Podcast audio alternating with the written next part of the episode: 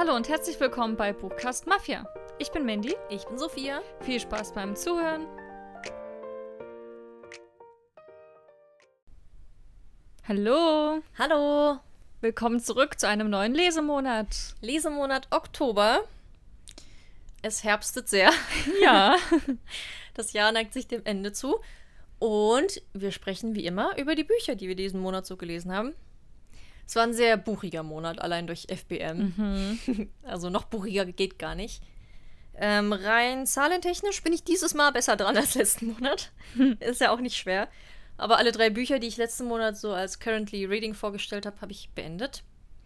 Das letzte vorgestern. Und bin somit auf sieben Bücher jetzt gekommen. Soll ich gleich aufzählen, welche das sind? Gerne. Also, ich habe gelesen Palace of Silk von C. Bernhard, der zweite Band der Palace-Saga. Dann die Manga-Reihe, die ich gerade lese, da habe ich Band ähm, 12 bis 16 gelesen von Yona, Prinzessin der Morgendämmerung von Mitsuho Kusanagi. Dann habe ich gelesen Herc von Finisher Rogerson und als Hörbuch gehört Crave von Tracy Wolf. Sehr cool. Bei mir ist es ein richtig guter Monat. Ich habe acht insgesamt, beziehungsweise neun, wenn man das Bilderbuch mitzählt. Drei, vier, fünf, sechs, sieben. Genau. Ja, neun wären es dann.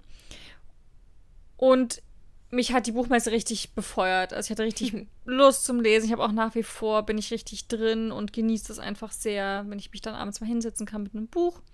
Genau, und deswegen ist es jetzt wieder so richtig schön. So ein schöner Monat gewesen bei mir.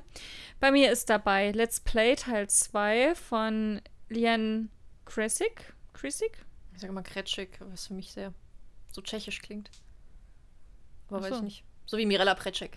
Achso. Ja, ihr wisst, wie wir meinen. Dann das äh, Bilderbuch, was ich ähm, gelesen habe, hatte ich in der Veranstaltung Bruno und die Nervkaninchen von Chiara Flott. Flut.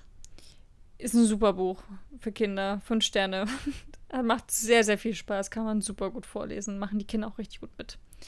Sehr süße Zeichnungen. Tokyo Regen von Jasmin Shakarami. Ich habe heute nur solche Namen.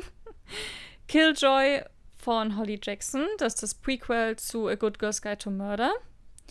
Die Wahrhaftige, Christine Kishore. Das ist der Teil 4 von der Sieben Königreiche-Reihe. Und dann war der Oktober mein Tammy Fischer-Monat, denn ich habe vier Bücher von ihr gelesen. Richtig krass. Einmal Book Lover Journal von, von Tammy Fischer. Ja. Hiding Hurricanes, das ist Teil 3 der Fletcher University. Dann Mountains and Storms, das ist 3.5, also quasi auch so ein, so ein Zwischen-Prequel-Ding. Und Moving Mountains, Teil 4. Einer fehlt noch, den hebe ich mir aber auf für Weihnachten, weil der spielt zur Weihnachtszeit. Mhm. Passt dann perfekt. Ist das dann der letzte? Genau, habe ich gerade gesagt. Ja, nur, dass du dir einen aufgehoben hast. Aber kann ja sein, dass da noch was rauskommt. Nee, der letzte, der finale Band. Alles klar. Dann würde ich sagen, du fängst an. Mhm.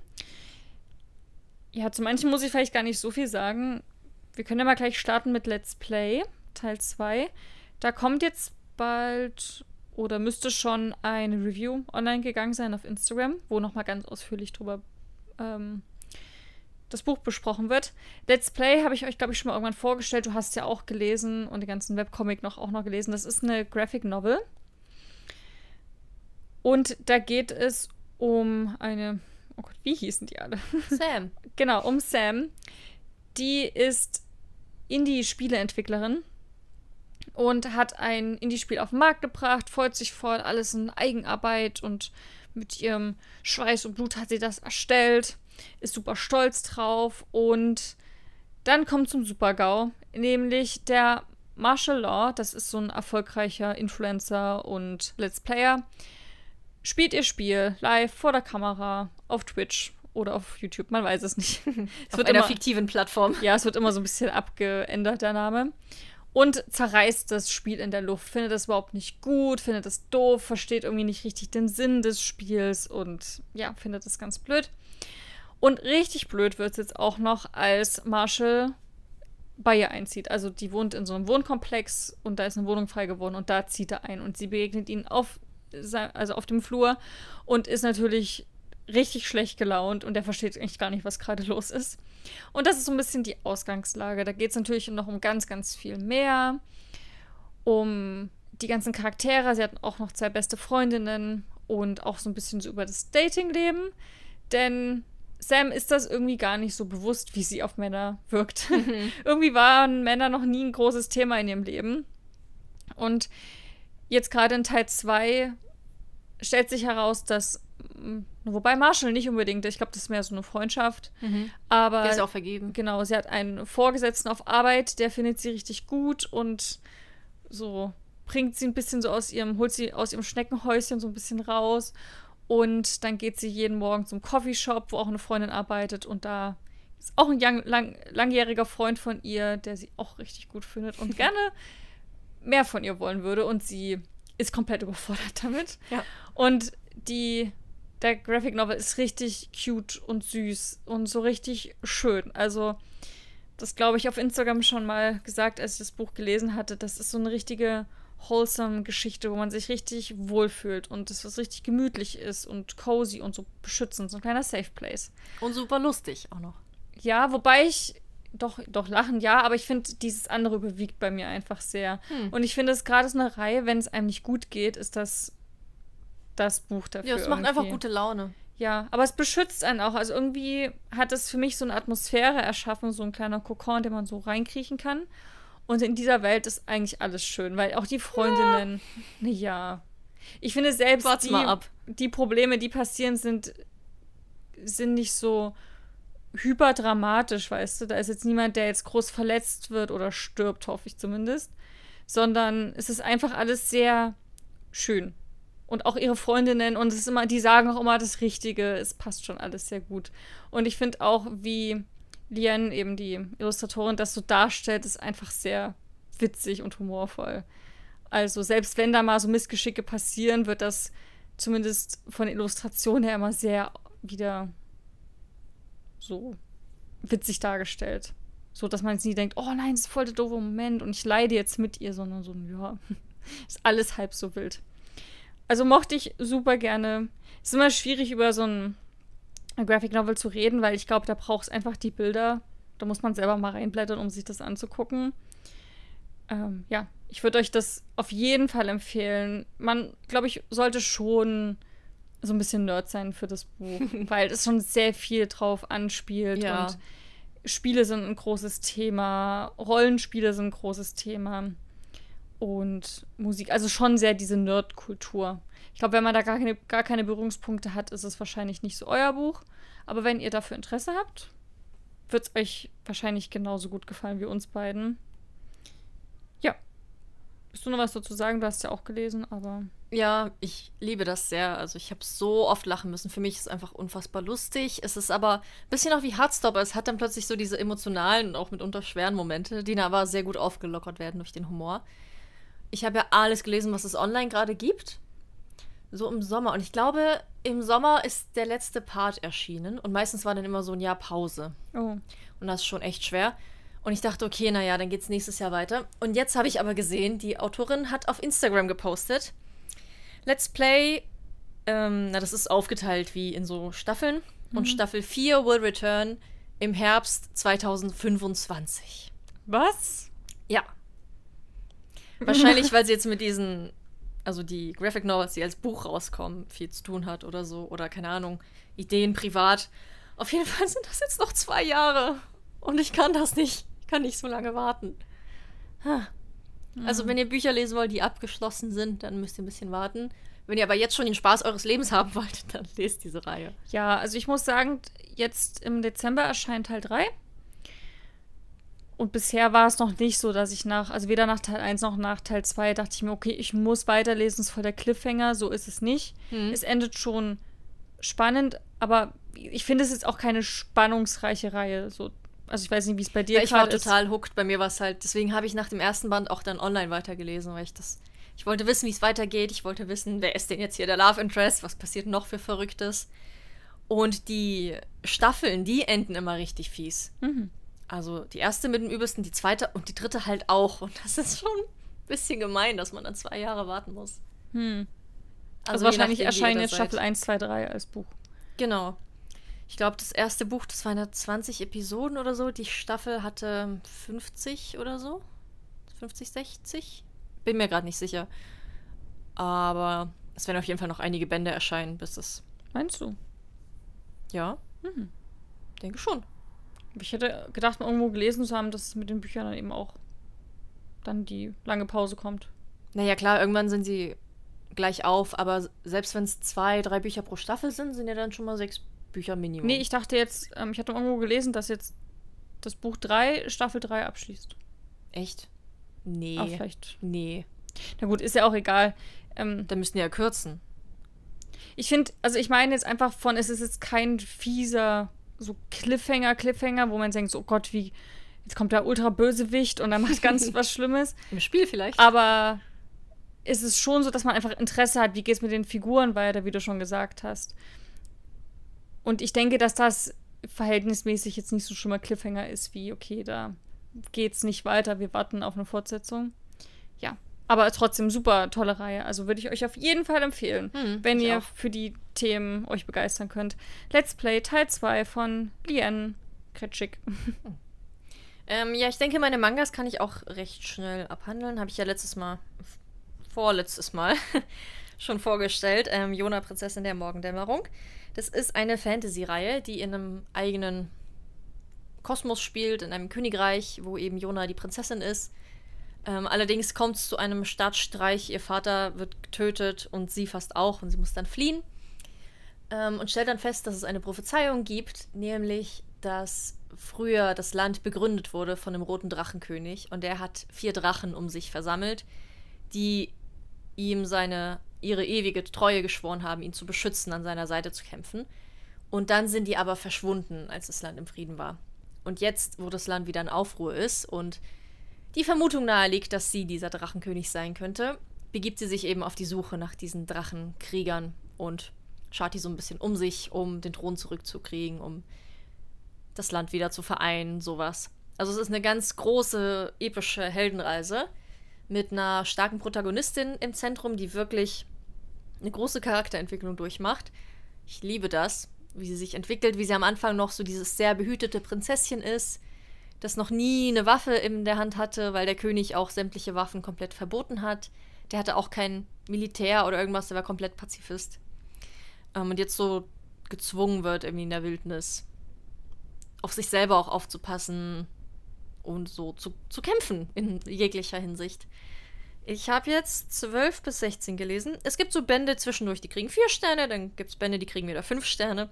Aber insgesamt finde ich das so eine coole Reihe, die unglaublich viel Spaß macht. Die hat auch sehr witzige Elemente, die hat auch viel so Action und Spannung.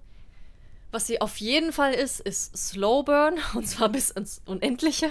Das ist so manchmal sehr frustrierend, wie sehr sie auf dem Schlauch steht und wie sie nicht merkt, dass der Love Interest da was für sie empfindet. Aber ich liebe den Love Interest sehr und deswegen fiebere ich eigentlich auch schon seit Band 1 dem entgegen, dass da endlich mal was passiert. Aber man, man muss sehr viel Geduld mitbringen, wenn man sich viel Romance erhofft, denn es ist jetzt nicht wirklich eine Romance-Reihe, würde ich sagen. Oder wenn, dann halt wirklich Slowburn von vorne bis hinten. Ja, Band 16. Ich glaube, aktuell draußen sind 34 oder so. Also da habe ich noch einiges vor mir. Und die ist auch noch nicht abgeschlossen. Also mal gucken, durch wie viele Lesemonate sich das hier ziehen wird. Ist auf jeden Fall immer noch eine große Empfehlung. Dann mache ich mal weiter mit ähm, den Tammy Fischer Büchern, würde ich sagen. so als ähm, Gesamtpaket. Beginnen wir mit Hiding Hurricanes. Das ist der Teil 2 der Fletcher, nee, Teil 3 schon, der Fletcher University Reihe. Letzten Monat habe ich, glaube ich, Teil 2 gelesen. Und ich dachte mir jetzt, okay, ich ziehe die jetzt einfach dieses Jahr noch durch. Weil ich auch voll drin war in dieser ganzen Welt und mit den ganzen Charakteren und mochte das einfach total gerne. In Teil 3 geht es um Lenny und Creed. Creed kennt man schon, das ist der erste, äh, aus dem ersten Teil der beste Freund von Chess, dem Bookboyfriend und dem Protagonisten. Und jetzt kriegt er eben auch seine Liebesgeschichte. Und Lenny hat richtig cooles Geheimnis, was sie ihm nicht verraten möchte. Nämlich ist Lenny eine Stripperin, die arbeitet in einem Nachtclub, also die studiert ganz normal mit den anderen in der Fletcher University-Reihe und nachts führt sie eben so ein geheimes Doppelleben, wo sie auch richtig aufwendig mit, setzt sich Perücke auf, nimmt andere Kontaktlinsen, schminkt sich ganz anders, trägt ganz andere Klamotten. Also sie ist Hannah Montana. Also auch, im, also auch im Alltag, so alleine wie sie, was sie da trägt, die versucht so krampfhaft, das wirklich so komplett zu unterscheiden. Zwei komplett andere Menschen zu kreieren und andere Typen von Menschen. Und dass es ihr auch gelingt. Also die Leute wissen das nicht. Und auch ihre Freunde, die da auch schon mal waren, wissen das nicht. Also es gibt eine, ihre Mitbewohnerin, die weiß darüber Bescheid, die sieht das und die unterstützt sie da auch voll und ist dabei. Allen anderen sagt sie es nicht und möchte das auch nicht, dass das jemand erfährt. Das ist so ihr Ding. Ähm, nicht, weil sie sich jetzt dafür schämt, überhaupt nicht. Sie liebt das Tanzen. Schon als Kind hat sie wahnsinnig gerne getanzt und führt das eben jetzt weiter aus, verdient einfach dabei noch Geld und fühlt sich super wohl in ihrer Haut. Das ist halt so eine Mischung, also so Strip und ähm, macht auch manchmal so Burlesque-mäßig, macht aber auch ähm, Lapdances, also macht ganz verschiedene Dinge. Und ich fand das so faszinierend hm, zu lesen. Spannend, mal sowas genau. zu lesen. Aber jetzt überhaupt nicht von wegen so ein, öh, was macht sie da, sondern ich fand es einfach nur richtig, richtig cool. Ich habe das total gefeiert. Und das ist krass, wie man da so eine andere Sichtweise irgendwie drauf bekommt. Also was hier schon, es wurde so ein bisschen romantisiert, so die, die, die ganze Schiene, aber sie hat, also Lenny sagt auch in dem Buch so, ja, wahrscheinlich ist der Club, wo sie arbeitet, einer der wenigen, wo so also das ist eine große Ausnahme, wo so eben auf die Frauen geachtet wird und da eben auch auf die Gesundheit krass geachtet wird und wo es eben ganz strenge Regeln gibt. Weil man hört ja eben so Geschichten und es ist ja nicht selbstverständlich und das war jetzt ein sehr, sehr positives Beispiel dafür. Aber ich fand es trotzdem super faszinierend, so da bei ihren Tanzstunden dabei zu sein und wie sie dafür trainiert, wenn sie auf der Bühne ist. Also man konnte sich das richtig, auch weil da immer gesagt wurde, was da gerade für Musik spielt, man konnte sich das richtig vorstellen, war richtig drin. Und das war richtig cool, auch wie dann beschrieben wird, wie dann die, das Licht sich ändert und wie sie da das auszieht und wie sie es so fühlt. Und das war super cool und hat sich sehr stark angefühlt und sehr mächtig. Und Creed eben, der besucht diesen Club auch mit den anderen Freunden und sieht Daisy, so nennt sie sich in dem Club, und ist hin und weg. Irgendwie spricht ihn das total an, so die Art, wie sie ihn bewegt. Die halten auch manchmal Augenkontakt oder man kann danach einfach auch nach den Tänzen sind die Mädels auch mit an der Bar, man kann sich auch mit denen unterhalten und er findet sie super anziehend und ähm, ja, würde sie einfach gerne kennenlernen und wissen, wer diese Tänzerin ist. Weil es gibt halt immer so Gemunkel und in der ganzen Stadt Fletcher kennt man schon Daisy und es ist so, keiner weiß, wer sie eigentlich ist und man sieht sie so nie außerhalb des Clubs. Das ist so ein richtiges Mysterium, weil jeder weiß nur, dass sie wahnsinnig gut ist in dem, wie sie tanzt und dann richtige, richtige Geschichten auf der Bühne sozusagen erzählt. Genau, und möchte sie eben kennenlernen. Und Lenny würde ihn auch gerne daten. Die haben sich auch schon mal, wo, am Anfang, wo sie sich kennengelernt haben, fand sie ihn richtig, richtig gut. Hat auch bis heute noch Gefühle für ihn, aber er hat sie dann na, so ein bisschen abblitzen lassen und ja halt so gesagt, so, naja, nee, so richtig von meiner Seite erstmal nicht. Da gab es auch Gründe dafür, die im ersten Band erläutert werden. Ähm, ja, und jetzt ist es ganz witzig gemacht in dem Buch, weil es gibt diese Anziehung zwischen Daisy und, und Creed aber auch zwischen Lenny und Creed, weil da freundschaftlich passiert da auch ein bisschen was und die entwickeln sich weiter. Und man weiß schon, wo das so hinsteuert und das ist super spannend gewesen. Und ich fand es einfach sehr schön, weil man hat diesen Friends to Lovers Aspekt, man hat aber auch dieses so, ja, neue, unbekannte, also es war richtig cool.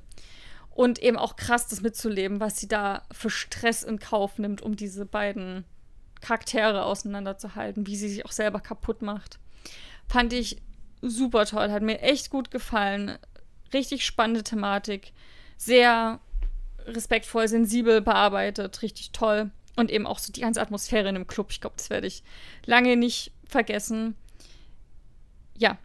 Am Ende, trotz des spannenden Themas, glaube ich, ein Buch, was das Rad nicht neu erfindet im Romance-Bereich. Das habe ich mit fast allen Büchern von ihr, aber was trotzdem sich sehr gut weglesen lässt. Toller Schreibstil, hat mir richtig gut gefallen. Vier Sterne.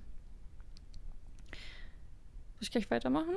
Ja, wenn du schon mal so im Flow bist, passt ja zu der Reihe. Ja. Dann ging es weiter mit Teil 3.5 Mountains and Storms. Das hat sie mal ähm, dazwischen, glaube ich, veröffentlicht. Das ist quasi eine Bonusgeschichte, die geht auch ein bisschen länger. Da geht es um die Vergangenheit von Max, den man auch schon in der Reihe eher kennenlernt. Nämlich Max war im Gefängnis. All die Jahre. Der ist, glaube ich, jetzt auch wie alle anderen so Anfang 20 und ist jetzt eben auch nach Fletcher gezogen, also wurde entlassen, jetzt nach Fletcher gezogen. Und man erfährt in der Bonusgeschichte, warum er, wie er ins Gefängnis gekommen ist. Man erfährt schon im ersten Teil, warum er da drin sitzt, aber jetzt eben, wie er da reingekommen ist und wie das Ganze passiert ist. Und ich will nicht zu viel spoilern, denn das ist quasi der Fakt, das ist das große Reveal im ersten Teil. Ähm, genau, bei Max ist Chess Bruder, der in diesen Untergrundkämpfen äh, verwickelt ist. Und warum der auch da ist und so. Das ist eigentlich ziemlich cool gemacht. Man hat da so ein richtiges, eine richtige Welt, die sich da bildet um die Charaktere. Hat mir echt gut gefallen und ich fand, das war eine dieser Geschichten, die ich schon sehr empfehlen würde, dazwischen zu lesen. Also weil man einfach ihn dann mehr versteht. Weil auch im Hauptbuch wird er nicht so krass drauf eingegangen. Beziehungsweise versteht man hier eben, wie er, ja, wie die Umstände waren, dass er sich darauf eingelassen hat und so weiter und so fort. Schwer darüber zu reden, ohne darüber zu reden. Mhm. Also ich habe vier Sterne gegeben, fand ich wirklich toll. Wenn ihr es noch nicht gelesen habt, wie gesagt, lest es gerne dazwischen.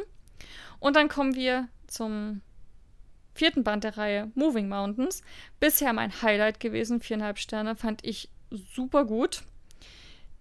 Wie gesagt, Max äh, spielt da eine große Rolle und Savannah ist mein, Lieblings, mein Lieblingscharakter aus der ganzen Reihe. Sie ist so diese, diese kleine Brille nerdig tragende, also brillentragende nerdige kleine Frau, die gerne Geschichten liest. Meine fährt schon im ersten Buch, die hat so eine Reihe, die sie wegsuchtet, so die Highlander-Brüder. Das ist so eine Romance-Geschichte, hat sie schon Teil 23 gelesen oder Oha. irgendwas. Und jetzt ist es Hochsommer in dem Buch, was ich richtig, also ich glaube, wenn man das im Sommer liest, ist es wahrscheinlich noch besser als im Herbst. Und da liest sie gerade die Hot Christmas Pudding-Reihe. oh Gott. So richtig schöner Weihnachtskitsch.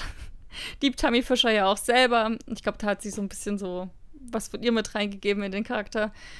Macht einfach super Spaß, gerade weil sie eben so der komplette Buchnerd ist, der so ein Buch nach dem anderen verschlingt, der auf Partys ist und einfach so ein Buch immer mit dabei hat und das dann liest. Ja, macht einfach richtig viel Spaß. Und sie, ihr geht es mental nicht so gut. Ihre Eltern haben sich jetzt auch scheiden lassen, beziehungsweise sind sie schon lange geschieden oder quasi getrennt, haben mir das aber nicht gesagt, weil die oh arme Savannah, die könnte ja daran zerbrechen. Mm. Und es ist auch so. Viel besser, das aufzuschieben. ja, und jetzt meinte sie eben, jetzt fühlen sie sich irgendwie sicher. Also Savannah war auch sehr depressiv, ihr ging es sehr, sehr, sehr schlecht. Aber sie packen sie quasi wie in so einen Kokon und mhm. ja. Und jetzt haben sie aber festgestellt, ihr geht es eigentlich super, ist alles wieder gut, haben ihre Therapie von heute auf morgen beendet, die sie da mal nimmt, haben das ihr gesagt und ja, Savannah fühlt sich wie vom Kopf gestoßen, aber es liegt nicht in ihrer Natur, da laut zu werden oder was Tacheles zu reden, sondern sie schluckt das hinter und ihr geht sehr schlecht und sie hat sich jetzt so einen Plan gefasst, so eine Checkliste mit ganz vielen Punkten, die draufstehen, die sie gerne machen möchte. Das Ziel vom Ganzen ist, dass sie dann eben Tacheles mit ihren Eltern spricht und einfach mal die ganzen Sachen verwirklicht, die sie mal gerne machen würde. Unter anderem sowas wie sich ein Tattoo stechen lassen, was sie schon Ewigkeit vorhat, aber sie traut sich nicht, einen Termin zu vereinbaren, ist für sie schon Horror. Hinzugehen ist Horror. Ihren Eltern zu sagen, wäre noch schlimmerer Horror, dass sich ein Tattoo gemacht hat. Sie will aber auch mal sowas erleben wie ein One-Night-Stand zum Beispiel. Und ähm, da begleiten wir sie am Anfang, wie sie da eben ihre Freundinnen sie damit anmelden, sie davor unterstützen, sagen so, ja, mach das und wenn du darauf Lust hast. Die wo anmelden? Bei so einer Dating-App. Ah. Genau. Und sind da voll supportive. Und Savannah macht das auch. Und jetzt raten wir alle, wen sie kennenlernt bei dem Treffen. Den Gefängnistypen. genau, nämlich Max, der, also die haben schon vorher miteinander geschrieben und gechattet und obwohl die App, die ist direkt dafür ausgelegt, dass man wirklich One-Night-Stands hat. Das haben so zwei Studentinnen entwickelt, die es auch sehr so unterstützend für Frauen. Ich glaube, Frauen können sich auch ähm, überlegen, ob sie, also wenn, dann schreiben sie an. Sie werden nicht angeschrieben und können, da haben da eben völlige Macht und Kontrolle drüber. Und der Chat geht ein bisschen schief, weil sie, wenn er viel zu viel über sich verrät, hat auch ihren kompletten Klarnamen drin geschrieben, obwohl es anonym ist, die App. Und Max weist eben darauf hin, so, ja, übrigens, ähm, die App ist anonym, also vielleicht änderst du den Namen, dann ist sie halt so, ah, voll doof, mit meinen Eltern, bla bla bla. Also sie öffnet sich da sehr. Und dann entwickelt sich eigentlich so eine Chat-Freundschaft. Und dann treffen sich die beiden. Es kommt nicht zum Ganzen, ja, also es ist nicht das Klischee, was man erwarten würde. Ja, aber Savannah ist natürlich komplett perplex, als sie Max dann kennenlernt, eben er vorgestellt wird als der Freund von Jess, der Bruder, der jetzt auch in Fletcher wohnt und jetzt zur Clique dazu gehört. Wo ich denke so, na toll, und mit ihm wollte ich das haben. Ja, ähm, sie weiß natürlich nicht über seine Vergangenheit Bescheid. Das weiß nur Chess und seine Freundin. Ansonsten ist das, wird das geheim gehalten und Max ist ein super toller Charakter. Es wird der, die Bücher werden immer aus beiden Sichten erzählt.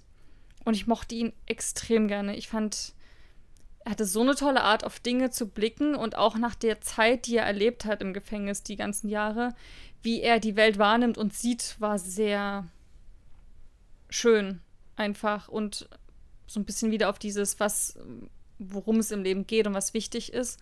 Und auch sehr erfrischend, wo er dann wirklich einfach mitunter einfach spazieren geht und einfach dieses Spazieren schon von ihnen, für ihn schon so ein Event ist. Es war irgendwie sehr toll und auch die Liebesgeschichte, ich habe das total gefühlt. Die beiden sprechen die ganze Zeit miteinander. Was einfach schön ist. Ja, keine blöden Missverständnisse. So, also ich verstehe das auch mit den Geheimnissen da, die sie damit unter ein bisschen haben, aber auch darüber sprechen sie irgendwann. Und die ganze Atmosphäre auch in dem Buch, wie gesagt, die machen am Anfang so einen großen Campingtrip eine Woche lang an so einen See, wo sie dann zelten gehen.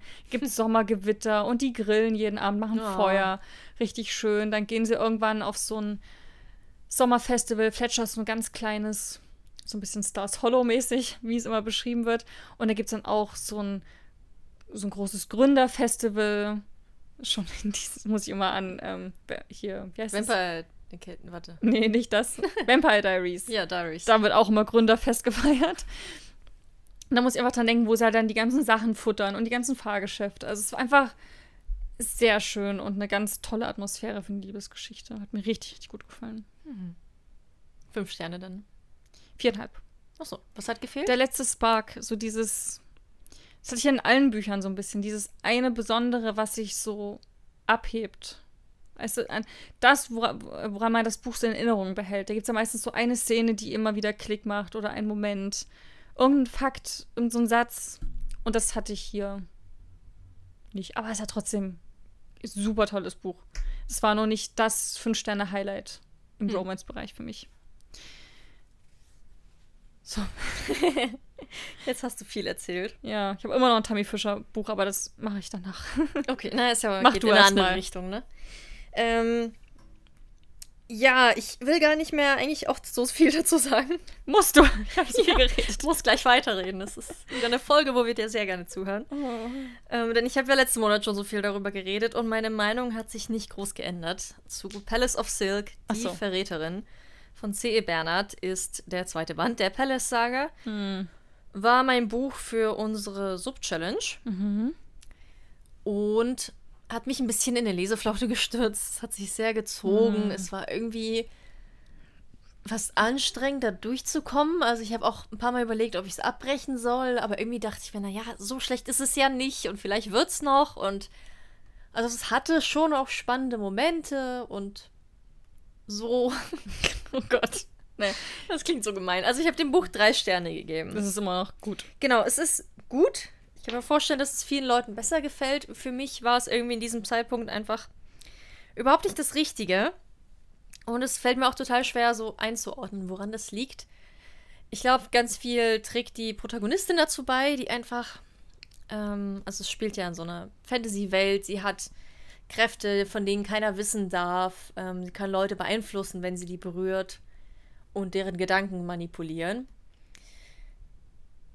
Ray heißt sie. Mhm. Oder Rea. Ich habe immer Ray gelesen. Ab irgendwann. Und ja, sie ist so, ich weiß nicht. Nach zwei Bänden immer noch weiß ich nicht genau, wer ist dieser Charakter eigentlich, weil sie so, ja, für mich irgendwie blass bleibt und da nicht genug Entwicklung stattfindet. Also ich finde generell charakterlich passiert da nicht so viel.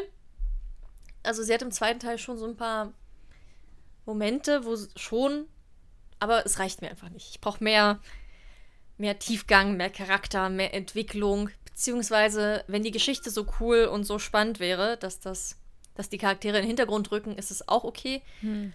Aber ich fand, das ist dann doch, also es ist hm. eher ein charakterbasiertes Buch, würde ich sagen. Oder so Hälfte, Hälfte. Aber beides hat mich nicht zu 100% überzeugt. Hm. Weil die Story ist auch. Also im zweiten Teil gibt es einen Schauplatzwechsel. Der erste spielt in London, der zweite spielt in Paris.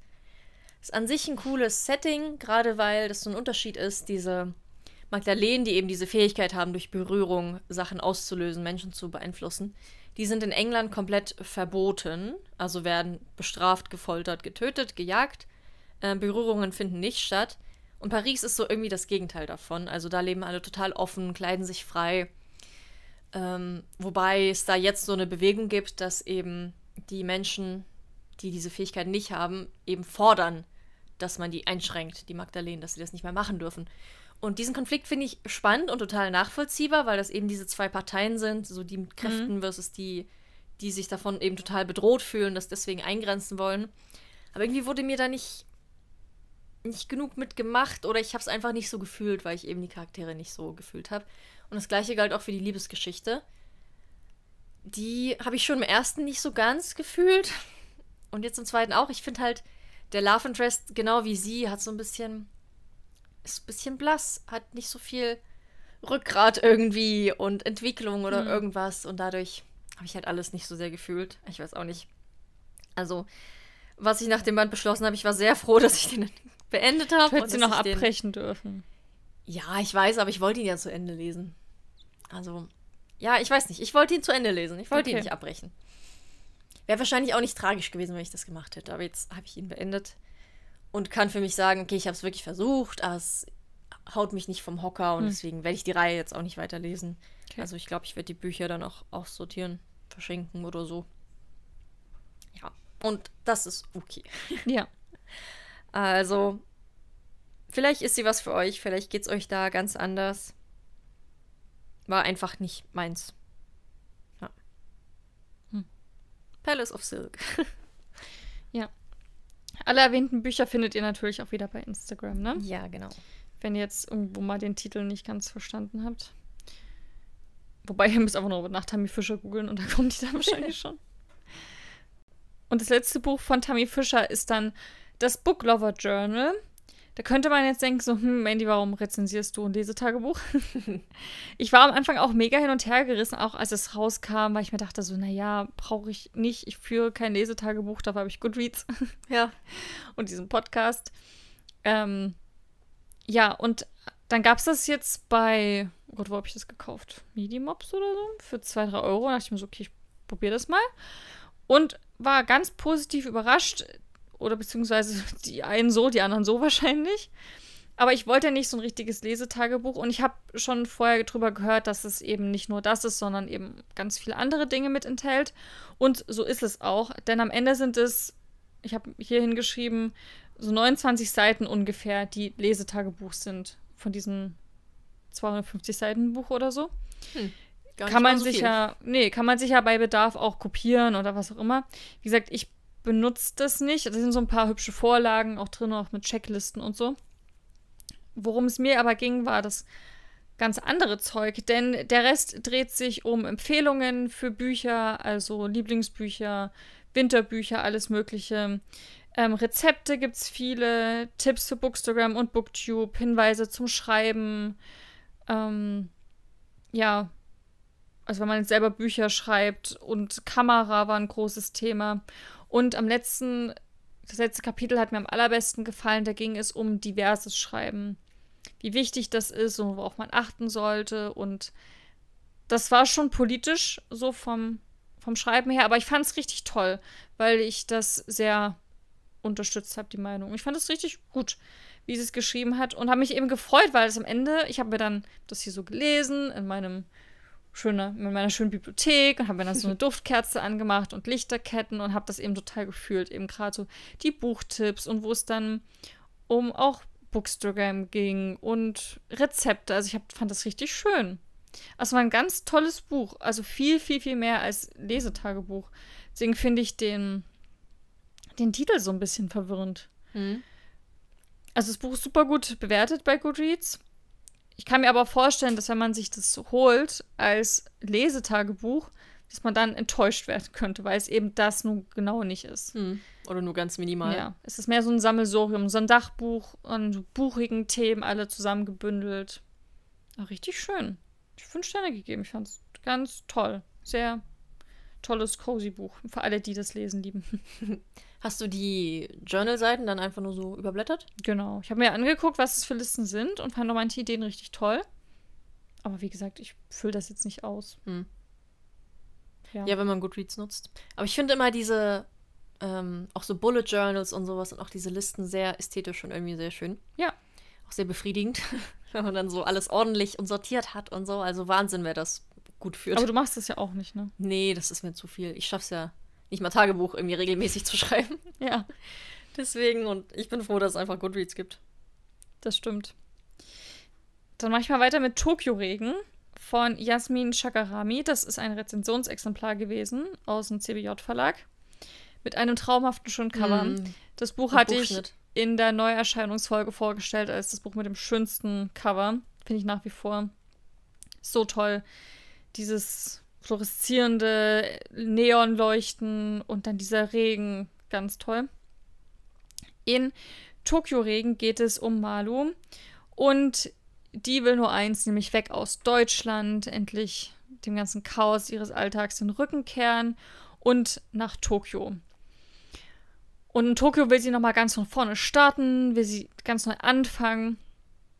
Und ähm, kommt da, also soll da auch ein Jahr in die Schule gehen, also ein begehrtes Stipendium, Auslandsding von ihrer Schule ergattern können. Und kommt, und wir begleiten sie direkt, wenn sie in Tokio ankommt, am Bahnhof total überfordert ist von diesen ganzen Geräuschen und dieser Bahnhof ist ja gefühlt eine eigene Welt mit tausend Millionen Ausgängen und sucht verzweifelt nach ihrer Gastfamilie. Die besteht aus zwei ganz lieben Eltern und ihrer Gastschwester in ihrem Alter. Die gehen dann auch in die gleiche Klasse und ihrem jüngeren Gastbruder und einer Nacktkatze, die sie haben zu Hause. ja, und dann lernt sie so die Freunde kennen von ihrer Gastschwester und findet sich da so ein bisschen rein und lernt auch einen Mann kennen, Kentaro. Den lacht sie am Anfang aus, weil er so ein japanisches Gewand trägt und ich finde das einfach total lustig. Und ich glaube, sie ist einfach sehr nervös und aufgeregt. Aber es war ein guter Moment. Und er findet sie schon richtig gut am Anfang. Und sie ist noch so ein bisschen so, hm, naja, ich bin mir nicht so sicher. Aber dann kommen die irgendwie, laufen sie sich mal über den Weg und dann findet sie ihn doch ganz interessant. Haken ist nur, dass ihre Gastschwester ist, das, ist die große Liebe. Die arbeitet schon seit Monaten an einem Geschenk für ihn Oha. und ist so richtig, die weiß, dass das ist der Mann für, für ihr Leben.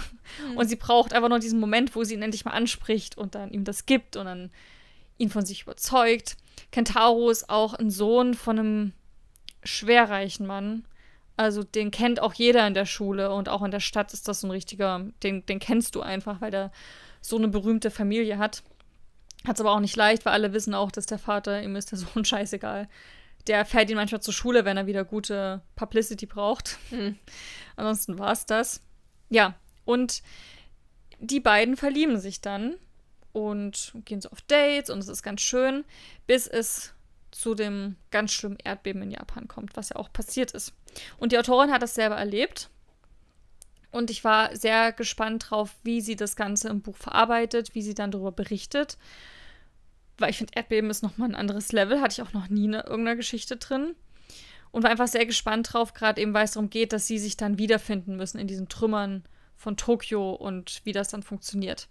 Ich sag mal so, dass der große Teil des Buches ist trotzdem die Liebesgeschichte. Also ich glaube 70 Prozent oder so sind Kennenlernphase, Dating und dann hat man noch mal dieses Erdbeben.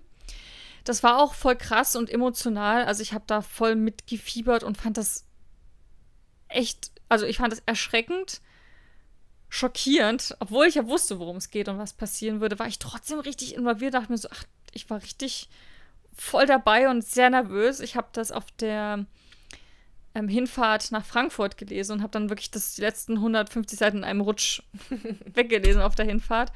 Fand es echt richtig cool und spannend gemacht. da eben mal so mit dabei zu sein.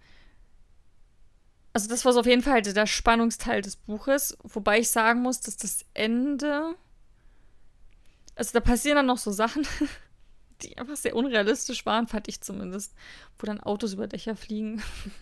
Und was mir auch nicht so gefallen hat an der Geschichte ist, die japanische Mafia spielt da eine ziemliche Rolle in dem Buch. Die hat auch so richtig Charaktere drin mit.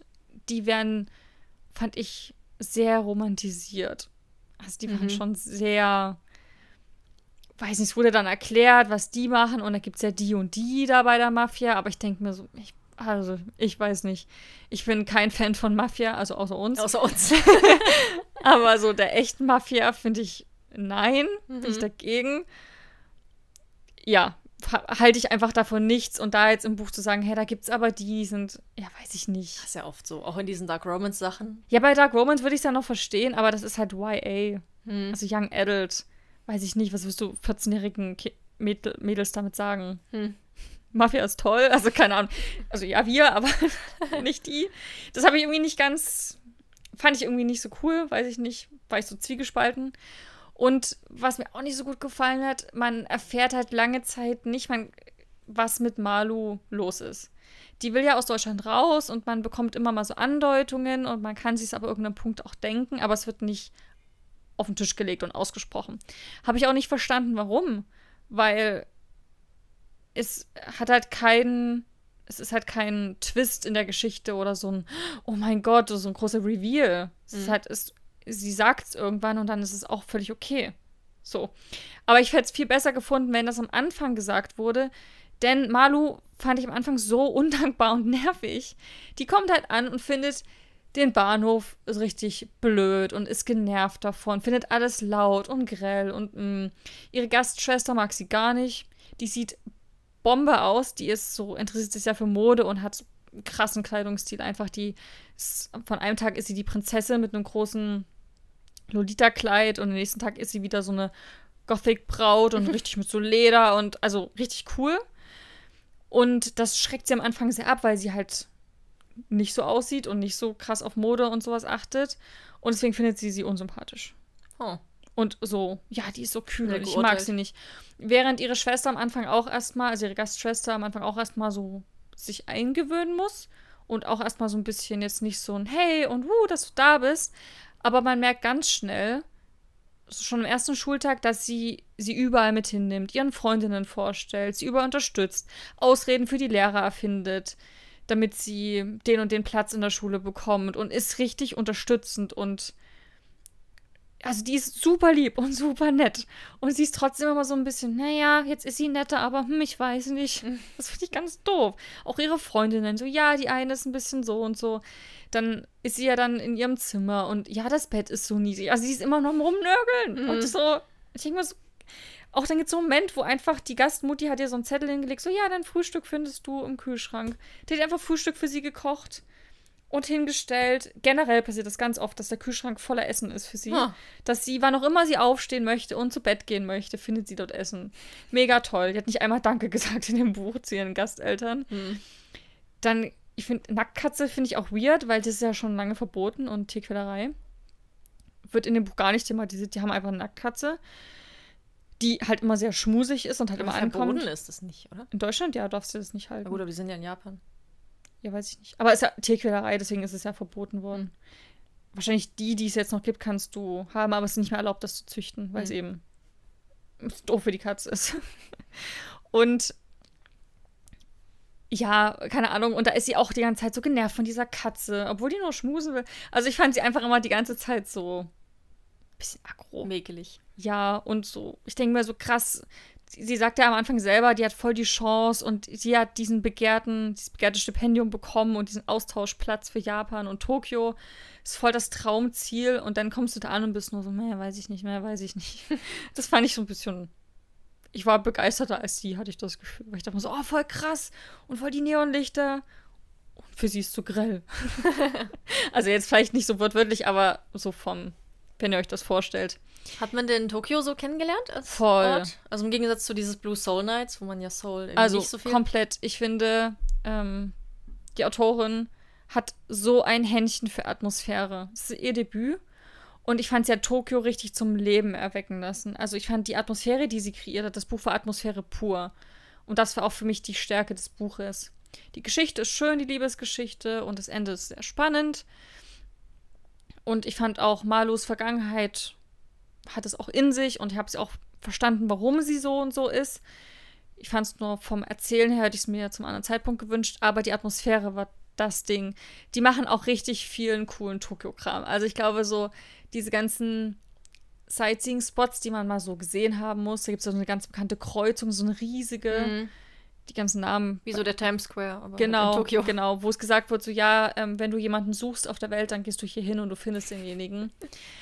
Also richtig toll beschrieben und da besuchen die das ganz oft. Die gehen, die ganz viel auch über Kultur, weil ähm, der Kentaro? Ja, zu Ich habe das Buch nicht mal gelesen, aber ja.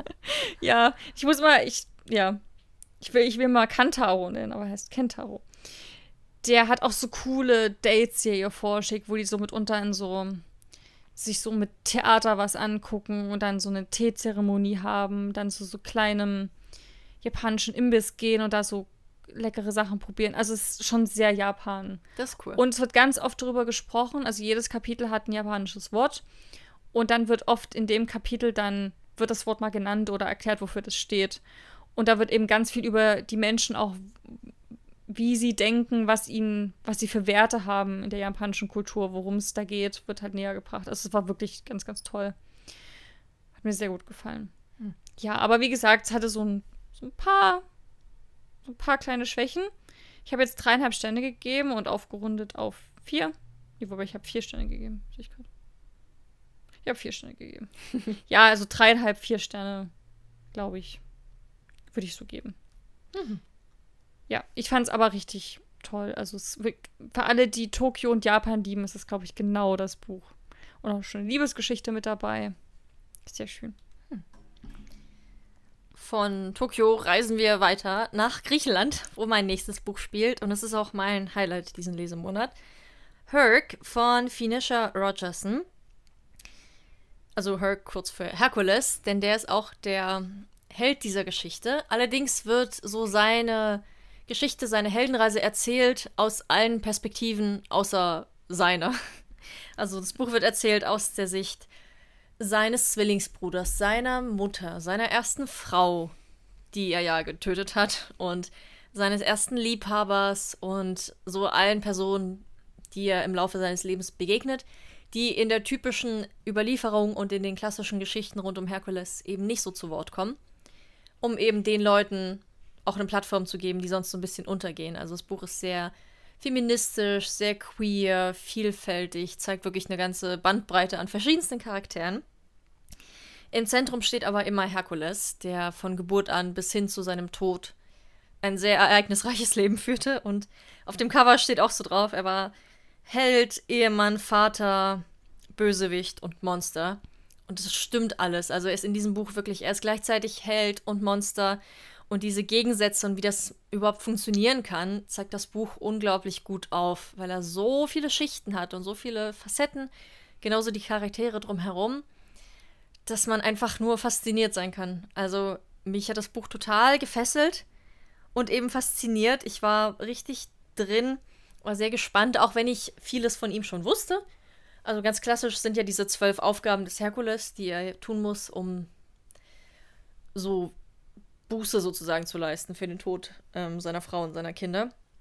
Ähm, und im Hintergrund geht es eben auch viel um seine, also Herkules ist ja der Sohn des Zeus und um Hera, die die Frau des Zeus ist und aus Eifersucht ihm eben das Leben schwer macht und immer wieder so Steine in den Weg wirft. Es ist, also es liest sich wie ein sehr cooler Fantasy-Roman irgendwie, wobei Fantasy gar nicht so eine große Rolle spielt. Also es gibt die Götter, die sind da. Es gibt auch so mythische Kreaturen, also wie er die Hydra erschlägt zum Beispiel. Ähm, aber vor allem geht es um die Menschen in dieser Geschichte. Und da sind mir ganz viele super doll ans Herz gewachsen. Andere waren eher so Comic Relief, die waren total lustig. Manche waren ein bisschen seltsam, ein bisschen schräg. Ähm, oder so dieses alte und weise. Es wurde sehr viel mit Kontrasten gespielt, fand ich sehr cool. Und manchmal hat man auch so alte Charaktere wieder besucht. Also sein Bruder zum Beispiel hat über die Geschichte hinweg immer wieder mal zwischendrin ein Kapitel drin, ähm, wo er so erzählt. Und genauso Iolaus, der ja sein, sein Neffe ist, der bei einigen Abenteuern mit dabei war. Und so drumherum. Man begegnet auch vielen so Helden, die auch ganz viel von ihrer eigenen Geschichte haben. Also Theseus spielt eine Rolle und so Troja wird ein bisschen angerissen.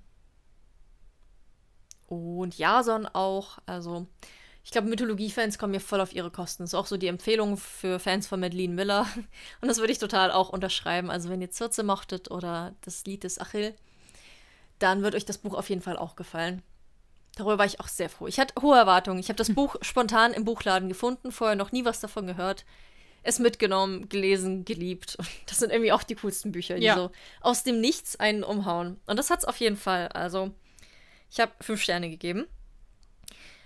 Am Ende des Buches ist auch ein Glossar, also es ist ganz hilfreich, wenn man nicht so einen Plan hat. Mir ist das vorher gar nicht aufgefallen, also recht spät, so bei 80 Prozent des Buches war ich so. Gibt es eigentlich ein Glossar? Ah, es gibt ein Glossar. also wenn ihr mit Mythologie nicht so viel am Hut habt, dann könnt ihr euch da auf jeden Fall auch das zur Hilfe nehmen und ich denke, es, also es erklärt sich viel mhm. beim Lesen. Also man muss jetzt nicht tief in der Materie drinstecken man bekommt das viel erklärt. Im Laufe der Geschichte entwickelt sich das ja auch und es hat mal mehr, mal weniger so mythologische Phasen. Als ich damit durch war, habe ich mich auch noch so ein bisschen so belesen zu Herkules, weil ich mich auch gewundert habe, inwiefern das so auch der Überlieferung entspricht. Da ist die Schwierigkeit, dass es sehr viele unterschiedliche Überlieferungen gibt. Kein Wunder, das ist ja über 2000 Jahre alt, die Geschichte. Ähm, so von den klassischen, was ich gelesen habe, gab es ein paar kleine Unterschiede. Aber ich denke, im Großen und Ganzen hat sich das schon sehr da so lang gehangelt. Ja, und ich mag das sehr gerne. Ich mag auch gerne, wie jetzt so dieses Ding ist auch bei Madeleine Miller, dass so diese Queerness wieder da reingesteckt wird in diese griechischen mhm. Geschichten. Mhm. Weil das war ja damals schon so, aber in unserer modernen oder in der Zeit, die halt sehr heteronormativ ist, weißt du, die Helden natürlich sind die hetero und die nehmen sich Frauen und zeugen ganz viele Kinder, aber tatsächlich steht ja ganz viel gleichgeschlechtliche Liebe auch da drin. Und das finde ich sehr schön, dass man das wie so zurückerobert und wieder da reinpackt und thematisiert und so. Also auf jeden Fall auch ein Tipp für Queer-Fans. ja, Herc von Finisher Rogerson. Fünf ich Sterne. Ich mache weiter mit äh, auch einem super tollen Fünf-Sterne-Buch. Und zwar Killjoy von Holly Jackson. Habe ich euch ja letzte Woche erzählt. War mein eins der Bücher, die ich mir auf der Buchmesse gekauft habe in Frankfurt direkt noch auf der Rückfahrt und am gleichen Tag beendet habe. Ich fand es super cool. Ich habe das gesehen, entdeckt, habe gesehen Krimi-Dinner, klingt ja mega cool. Ja, so ein bisschen wie bei dir. Ich habe es halt mitgenommen und ja, fand es total super. Das ist ähm, quasi das Prequel zu A Good Girl's Guide to Murder, zu der Reihe. Man kann es aber auch super unabhängig davon lesen. Also wenn ihr Lust habt auf Krimi-Dinner, aber keine Lust habt auf diese Trilogie, die es da eben gibt, dann müsst ihr das nicht lesen. Ihr könnt das auch völlig eigenständig lesen. Ihr müsst auch nichts drüber wissen, denn es wird am Anfang alles erzählt. Es ist so ein 160 Seiten Buch, also man hat es wirklich auch schnell durch. Und es geht da um Pippa, eben die Protagonistin aus der großen bekannten Reihe. Und die wird zu einem Krimi-Dinner eingeladen. Da hat man auch ein Buch vorne. Ich finde das, also optisch sind die Bücher eh immer der Hit. Hm. Auch bei Good Girls Cat to Murder hat man ja richtig Protokolle drin und Briefe und ist alles auch illustriert und cool gemacht. Und hier eben auch so hat sich der One Verlag echt richtig Mühe gegeben. Man hat am Anfang so eine coole Krimi-Dinner-Einladung mit hier sehr geehrte Mrs. Hm und ja, wir treffen uns, um hier über das Erbe von dem und dem zu sprechen oder über den der alte irgendwas hat sie eingeladen auf seine Privatinsel. Da fährt das Boot einmal am Tag hin kommen Sie bitte in Abendgarderobe, uns richtig schön atmosphärisch dargestellt. Und kommen auch alle dahin. Und Pippa ist so ein bisschen, die hat da nicht so richtig Lust drauf, denn man merkt schon schnell, Pippa ist eine. Das ist so eine Rory Gilmore, die hat Bock auf Lernen, intensiv lernen. Die hat eigentlich gar keine Zeit für Freizeit und Spaß. Ist ja dann auch in den anderen Büchern genauso. Ja, es sind zwar Sommerferien, aber sie würde am liebsten sich auf die Schule vorbereiten, lässt sich aber überreden von ihren Freunden und kommt dann auch im Kostüm hin und ist, ist auch dabei. Ich finde es auch super, ihre Freunde, das ist halt wie wenn wir Krimi dann da machen. Die öffnen die Tür und sind so, ha, Frau so und so, schön, dass Sie da sind. Und ach, wie sehen Sie wieder aus? Dann die Köchin sitzt mit am Tisch, ist einfach sehr cool. Und was auch so ein cooler Twist war in dem Buch, dass das, es wird schon ein richtiges Krimi-Dinner gespielt. Das Buch ist ein Krimi-Dinner. Aber das ist ein cooles Krimi-Dinner, denn es wird richtig gespielt. Also zum Beispiel, die sind in einem Haus und die wundern sich eben, wo denn ihr Gastgeber bleibt. Und dann gibt es eben jemand, der sagt, okay, wollen wir denn mal gucken gehen, wo er denn bleibt. Und dann gucken sie eben durch die ganzen Räume und finden eben eine Leiche. Einer liegt dann am Boden, der wird später der Kommissar. Und das ist richtig cool gemacht, wo die dann auch richtig durch das Haus gehen müssen und Hinweise sammeln müssen. Und während Pippa am Anfang noch nicht so drin ist und, naja, so das Spiel, ist irgendwann ihr Eifer gepackt. Dieses Ich will rauskriegen, was hier, wie das passieren konnte mit dem Mord. Jeder hat ein Geheimnis. Mein Anspruch ist, jedes Geheimnis zu lüften. und schreibt dann am Ende des Spiels, glaube ich, hat sie 15 Seiten Text geschrieben auf oh, wow. A4-Seiten. Die ist richtig drin. Das Ende ist ein kleiner Plot-Twist. Ich finde, die Auflösung ist hammermäßig gut. Ich fand das, ich habe so gelacht. Es ist richtig cool gemacht. Das war so, man rätselt ja selber mit, wie das sein kann. Und ich hatte auch Theorien, aber ich bin bei weitem nicht so schlau wie Pippa. Aber wie das dann nochmal gedreht wurde, fand ich einfach sehr lustig, wie Holly Jackson sich das überlegt hat. Chapeau dafür. Und dann gibt es so einen kleinen Schwenk am Ende zu Good Girls Guide to Murder. Aber wie gesagt, kann man noch ignorieren, wenn ihr darauf keine Lust habt. Wobei wir es euch natürlich empfehlen würden. Mhm, Beides Fünf-Sterne-Bücher für uns. Ja, in dem Buch habt ihr auch immer wieder so Runde 1, deine Aufgabe ist dieses und jenes, dein mhm. Geheimnis ist das und das. Sprich Person XY auf das an und versuch das und das rauszukitzeln. Jetzt wird dein Geheimnis gelüftet, lass dir nichts anmerken. Also richtig, wie man es vom Krimi-Dinner kennt. Ja. Wie heißt der Verlag, mit dem wir das immer machen? Ähm, Blaubart oder so? Ja, weil das wäre jetzt so eine cool, coole Überleitung, weil da ist es exakt genauso. Wenn ihr das vielleicht auch schon mal mit dem Verlag gespielt habt oder nach dem Buch denkt, oh, jetzt will ich das auch spielen gibt es nämlich einen richtig coolen Verlag, da hat man auch eine CD mit dabei, wo man richtig den Kommissar auf CD dabei hat, sozusagen. Ja, Blaubart. Blaubart Verlag. Ach, bin ich gut. Genau. Gibt es auch mitunter in Bibliotheken auszuleihen. Also könnt ihr mal gucken. Und wenn ihr da Freunde habt, die darauf auch mal Lust haben, sich zu verkleiden. Und es gibt doch wirklich inzwischen eine Million Settings. Es gibt Titanic, es gibt in Ägypten, es gibt verschiedenste Zeiten, es gibt ja. ähm, was hatten wir, dieses eine Treffen der Superschurken. Dann gibt es eins in Bayern. Ja, von anderen Verlagen dann, genau. Ja, aber generell, so, falls euch dieses Krimi-Dinner-Kosmos interessiert, da gibt es ja. ja. inzwischen alles. Tödliches Alpenglühen ist unser Favorit. Wenn ihr noch ein Krimi-Dinner braucht, das war einfach das Lustigste, was wir jemals hatten. Ja. Richtig cool. Ja, und für Krimi-Dinner-Fans oder solche, die es noch werden wollen oder sich dafür interessieren, da wird richtig ein Abend durchgespielt. Ihr lest das Buch und ihr wisst, wie ein Krimi-Dinner funktioniert. Und wie es auch bei uns ist, nur dass wir meistens am Tisch sitzen bleiben und nicht in, den, in die Räume müssen. Aber das war nochmal ein cooler Twist, gerade weil man dann so ein bisschen klaustrophobisch werden konnte. Mhm. Mitunter muss sie dann halt in. Geht sie so ein paar Momente rein, die ihr sehr unangenehm sind oder wo sie richtig Aufgaben hat. Mhm.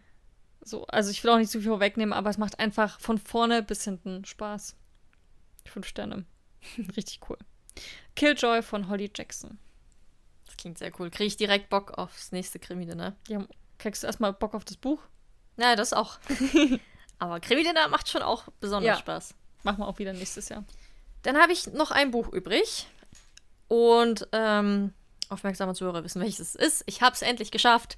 Crave zu lesen bzw. zu hören von Tracy Wolf.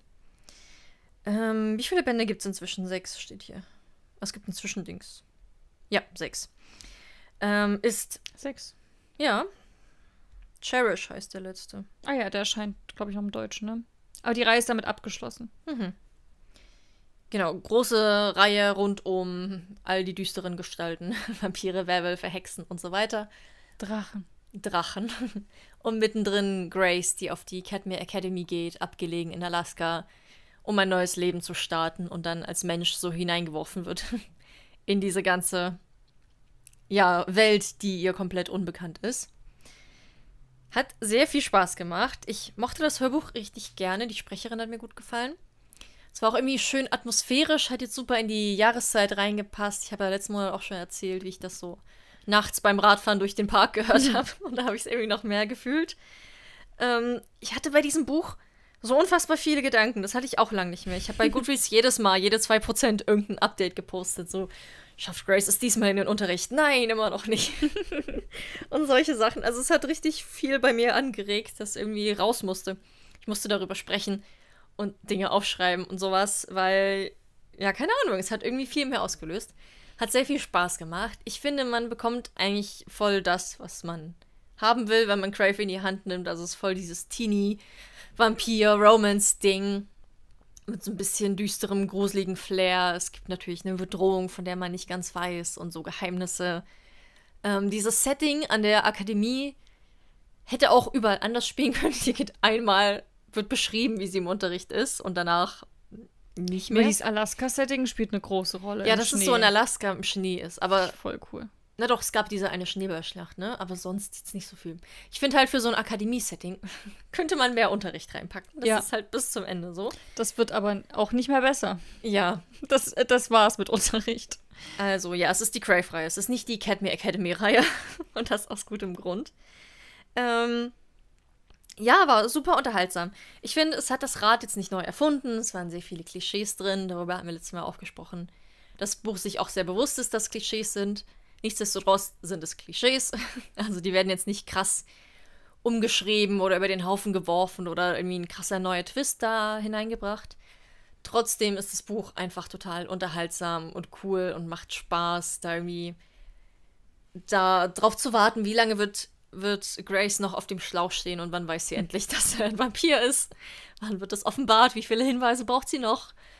Und also ich war sehr froh, als es dann endlich raus war und es dann um den Konflikt des Buches ging. Mm, Das Ende hat mich sehr überrascht, als dann plötzlich, weißt du, das ganze Hörbuch, ist es Spoiler, wenn ich ein bisschen andeute, dass es dann noch Mm, Ja, das Ende ist schon überraschend, würde ich sagen. Ja, also das Hörbuch hat, also ist auch angegeben, hat mehrere Sprecher. Und ich war einfach sehr überrascht, als dann plötzlich ein anderer Sprecher da war. Es kam für mich so ein bisschen aus dem Nichts und hätte für mich das Ende auch nicht unbedingt gebraucht. Auch weil so das mit ihr sehr abrupt endet. Ich bin mir gerade unsicher.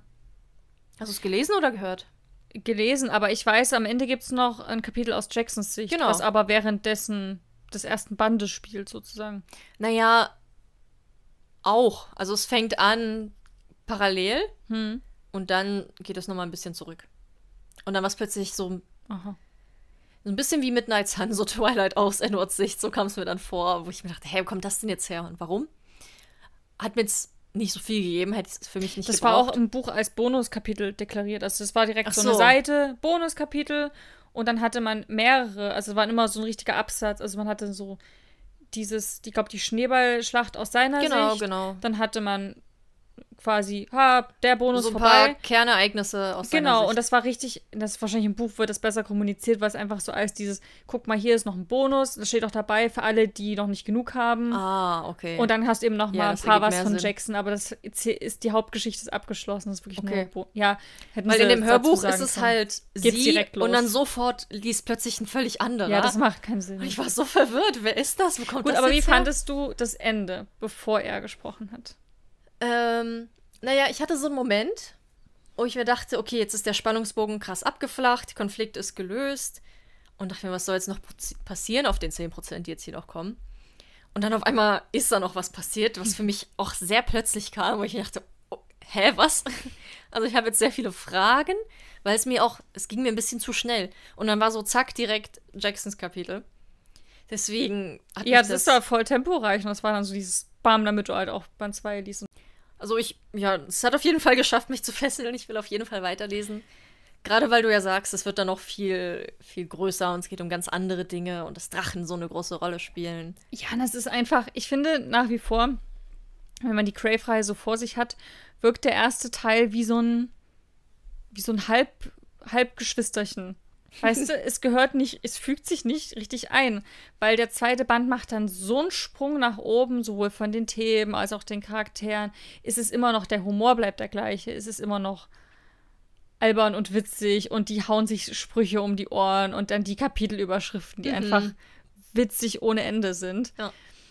Ähm, Und auch sehr modern. Also ich finde, ich liebe alle seine Kapitelüberschriften. Spätestens als irgendwann mal so eine One Direction Lyric oben stand, einfach großartig. Äh, ja, aber es, es, es wird halt so viel anders. Und während der erste Teil noch dieses, ha, ist er ein Vampir, da sich ganz viel drum dreht, ist es danach richtig krass und cool und groß. Und weil du auch meintest, so dieses, so viele Klischees und es überrascht nicht und das machten die anderen Bücher halt komplett. Hm. Das habe ich ja letztes Mal erzählt in Teil 3, wo du so krasse neue Orte kennenlernst.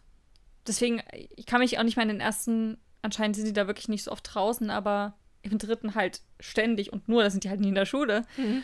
Und dann ist halt auch cool, da Alaska näher kennenzulernen. Und da sind die an solchen krassen, magischen Orten, die so, also wahnsinnig toll beschrieben werden, wo ich immer noch voll das Kopfkino von habe. Und so kreativ, was ich noch nie in einem anderen Fantasy-Buch gelesen habe. Und ich eben voll der Meinung bin, dass sie da was Neues erschaffen hat. Passt der erste gar nicht so richtig zusammen, ne? Das mhm. ist krass, auch wenn ich jetzt so. Ich glaube, meine Meinung war nach dem ersten Teil genau die gleiche. Was hast du gegeben für Sterne? Wie viele? Vier. Vier. Genau. Oder dreieinhalb oder so. Ja, dreieinhalb habe ich gegeben. Sehr unterhaltsame dreieinhalb. Genau, also ich habe so vier Sterne gegeben, weil es einfach hat mich top unterhalten. Ja. Ja, na, ich wenn du das so sagst, gespannt. dann freue ich mich mega auf die Fortsetzung. Ja, aber du musst die ähm, leider lesen, weil hm, du kannst ja auch mal in das Hörbuch reinholen. Du wirst sehr schnell wissen, was ich meine. Oh da hat die Sprecherin die Wahl getroffen, so einen Akzent zu machen. Ach so, hm. Ja, du kannst es jetzt denken. Naja, jetzt ist ja auch schon im ersten einer, der hat so einen spanischen Akzent. Das fand ich auch schon sehr drüber, wenn sie den gesprochen hat. Ja, aber du weißt, glaube ich, jetzt, was ich meine, ne? Beim Ende hm. taucht er ein Charakter auf. Ach so. Und man weiß ja, wo der gelebt hat. Hm. Welchen Akzent er hat. Und das wird so, so drüber gemacht. Okay, schade. Weil die Sprecherin mag ich eigentlich. Und es ist dann ein bisschen schwer, so, wenn jemand so drüber ist, dann wirkt er mal für mich so ein bisschen albern. Hm.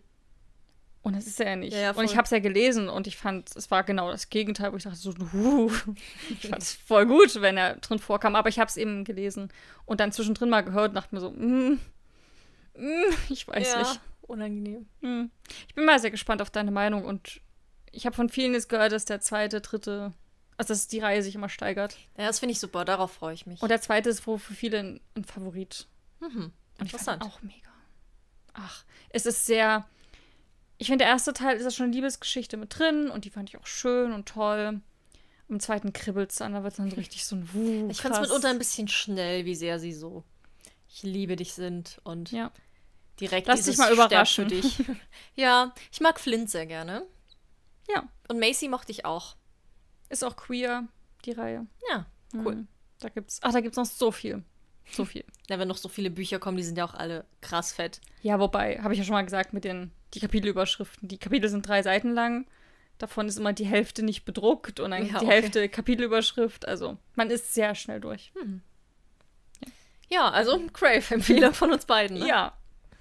Und zum Schluss möchte ich euch noch mein Highlight in diesem Monat vorstellen. Und zwar geht es um Die Wahrhaftige von Christine Kishore. Das ist der vierte Teil der vier König sieben Königreiche-Reihe. Und zwar kennt ihr die bestimmt alle, die Beschenkte, die Flammende. Genau. Und die, wie heißt die letzte? Die Königliche. Mhm. Genau. Die heißen, glaube ich, im Englischen ist es ja direkt der Name, ne? Graceling, Graceling. Fire, Bitterblue. Mhm. Und ich weiß nicht, wie der vierte heißt im Original. Da ist ja auch egal. Aber ich denke mal, wenn ihr euch die Cover anguckt, das ist eine Reihe, die ist schon ganz alt. Da war ich, pff, weiß ich nicht, 14, 15, als die Bücher rausgekommen sind oder noch jünger. Ja, ja ist eine ganze Weile her, ne? Genau, und jetzt ähm, ist allerdings schon vor einiger Zeit im Englischen noch ein weiterer Teil erschienen und es gibt auch schon einen fünften Teil. Ach krass. Ich bin mal gespannt, ob sie den übersetzen. Ich hoffe. Na, bestimmt. Ich keine Lust habe, den auf Guck mal, die haben die Bücher alle komplett in der neuen Ausgabe rausgebracht, damit das zu Teil 4. Da machen die bestimmt auch noch den fünften. Ich hoffe es. Hm. Ich kann mir vorstellen, dass viele sich das eben nicht gekauft haben, weil die Neuauflage komplett anders ist. Ich habe viel aussieht. gesehen auf Bookstagram. Mhm. Ja, ich hoffe. also, genau, das Cover hat sich komplett geändert. Ich finde es jetzt nicht schlimm, ich stelle es daneben und ich freue mich, weil ich weiß nicht, ob das in allen. Also, ich habe die Erstauflage mit einem Farbschnitt.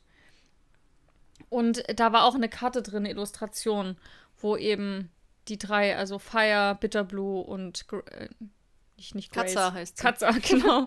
Ja, Grace würde passen, ne? Von ja, Graceling. wo sie drauf sind, von Kim Kalika gezeichnet. Sieht so schön aus mit so goldenen Elementen. Habe ich auf Instagram schon ein paar Mal gezeigt.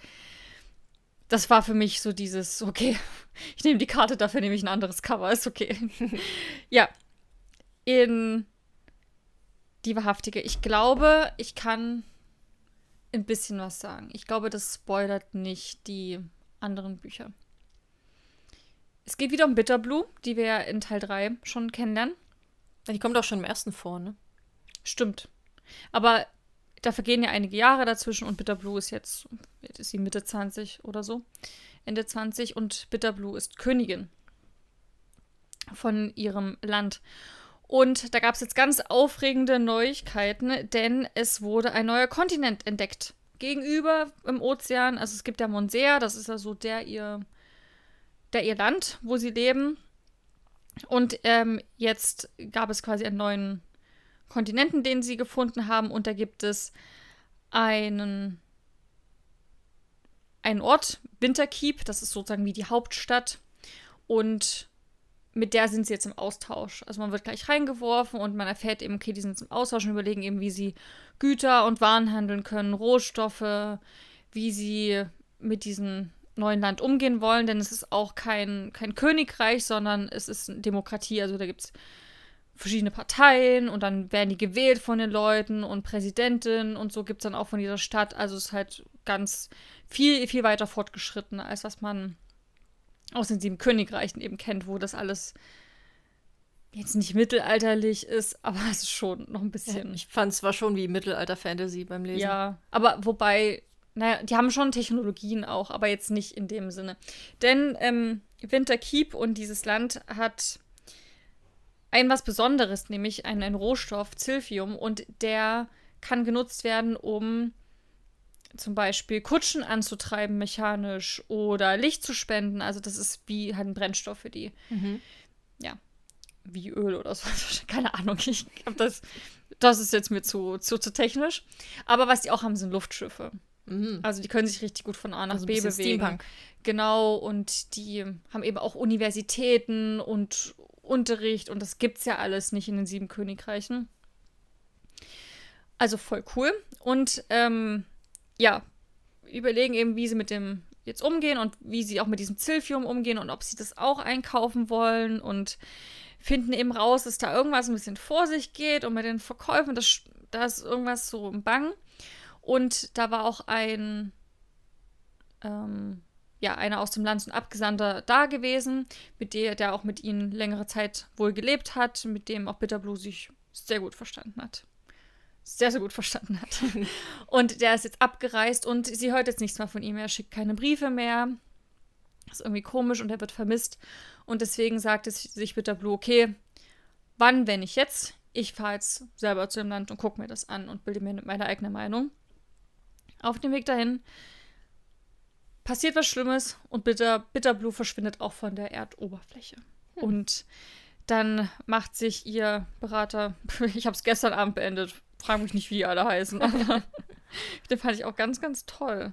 Aber die Namen, die hinten gibt es, glaube ich, drei Seiten Namensregister. Krass. Weil man hat ja die ganzen Charaktere aus den sieben Königreichen, aus den vorhergehenden Bänden, weil die immer mal wieder namentlich erwähnt werden. Und dann hat man ja aber auch Winterkeep und da diese ganzen neuen Leute und das sind wirklich viele Charaktere. Aber ohne, es ist jetzt nicht so ein, es fühlt sich nicht zu viel an. Mhm. Es wirkt eher dadurch authentisch und lebendig. Es ist eine große Stadt, in der sie sich bewegen. Und es ist ja logisch, dass man nicht nur mit drei Leuten Kontakt hat, sondern mit eben ganz, ganz vielen. Aber die werden natürlich namentlich alle erwähnt und die haben, man merkt schon den Namen, so Katza, Bitterblue und hier auch wieder, die haben halt alles so jetzt nicht so typisch ähm, englische Namen oder irgendwas, sondern halt so Fantasy-Namen. Da kann man sich das, also ich mir zumindest nicht so gut merken.